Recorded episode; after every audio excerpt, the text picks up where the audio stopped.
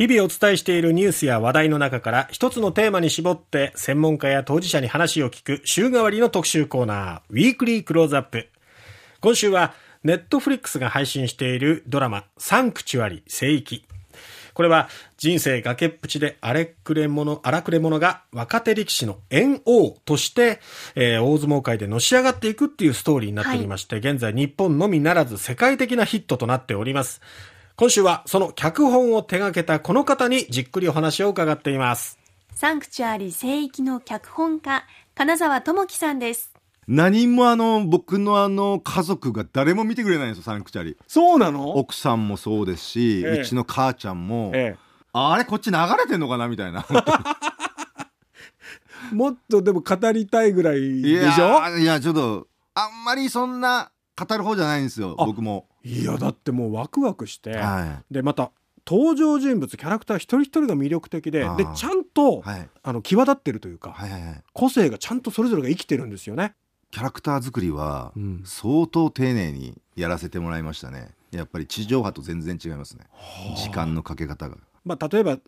同じ部屋の中の力士関係もバチバチだったり、はい、で部屋と部屋、うん、敵同士でもバチバチ、はい、で親方同士もバチバチっていうその人間関係とか描いていって、すごくこうダークな部分もいろいろ見えてるドラマの中にあって、それでもなんかこうエンターテインメント性を持って見られるのは、やっぱり猿王のキャラクターだろうなと思うんですよね。で彼は北九州出身、門司の出身で、まあ、上京して部屋に入るわけじゃないですか、はい、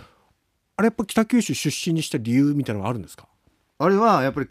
俺は長崎にしたかったんですよ。長崎出身なんで、はい、で菅さんは、うん、あのー、あっち出身なんであの北九というか、はいはいはい、あっち側なんで、ええ、北九にしたかったんじゃないですかね。でもどっちにしろ九州にしたかったっていうのがあってで僕らやっぱり九州が好きなんで菅さんも僕も、はい、まあ、今後もちょっといろいろ物語あ物語っていうか作品が続くんですけど、うん、あのいろいろですね。やっぱりこっち舞台の作品とか結構多いですね。はい、だから知ってほしいんですやっぱりね九州いいでしょっていう人も面白いし、うん、なんつうのかな。あなんかこう、まあ、飯もうまいしみたいなことをね、うん、やっぱり物語の中で言っていきたいんですよ。だからやっぱり、うん、人も魅力的だしだから遠洋もすごい魅力的だし田畑さんってどこなんですかご出身は？北九州なんです。ああああいう人いっぱいいたでしょ。いっぱいいます。俺ねあのー、衝撃だったのがスペースワールドあったじゃないですか、はいはい、あそこでなんかめちゃくちゃヤンキーがあのースペースワールドのマスコットの胸ぐらつかんで 着ぐるみの「助感覚れ!」みたいな。スペースワールドでこれあるっていう。マスコットの、ね、胸ぐらつかむっていう。いやすごい、ま、街だなっていう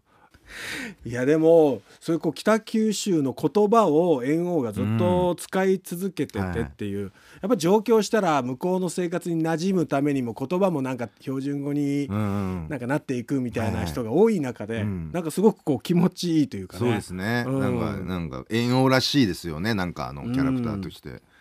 うん、もうなんかやっぱ一ノ瀬渡さんもすごいいっすね。あの、うん1年半あんだけ体鍛えて撮影で1年でしょ、ええ、もう相当きつかったと思いますよ。やっぱり絵を見る限り。僕もその本編はもちろんですけど、うん、その舞台裏のことを話してるインタビューみたいなのも聞いたんですけど、うん。はい、あの小指で金網にぶら下がって懸垂するって、本当にやってんですね、いややってんすよやっぱりね江口寛という男はやらせるんですよ。すごい。嫌うんすよね。もうノーリアリティっていうか。マジでそこドキュメンタリー。でやっぱりやっぱですね僕らが作ってる物語物語っていうのはすべからず全部嘘なんで、うん、嘘にどれだけ本当を混ぜていけるかって俺も思うんすよね。うんだからそういう本当に懸垂してる嘘の物語ででも本当に懸垂してるってこれ本当だからリアルになっていくし、うん、髪の毛掴んでこうねしばき上げるみたいなところもやっぱ本気で掴んでるからリアルじゃないか、うん、それって、うん、だからそういうのがもうめちゃくちゃこう普通のドラマよりもいっぱい埋め込まれてるなっていうのはすごく感じましたね。うんそしてこう脚本を書く上で主人公にはやっぱりライバルって必要だと思うんですけども、はいはい、その中で描かれるのが静内という、はいはい、まあ、巨漢の力士が、ね、200キロぐらいの200って言わないかな。将来をも植毛されて、はい、もう横綱になるんじゃないかっていうような力をもう、はい、若いうちから持ってるみたいなね、うんうん、それはどう描こうと？いやこのやけどがあって、はい、顔にね頬にあのやけどがあって、うん、えー、一言も喋らない無口な220キロぐらいの195センチ、うん、220キロの怪物って言われてる力士なんですけど、はい、静内っていうキャラを僕は本当は最初主人公にしてたんですよ。う。ん、あのー、静内で主人公行きたかったんですよ。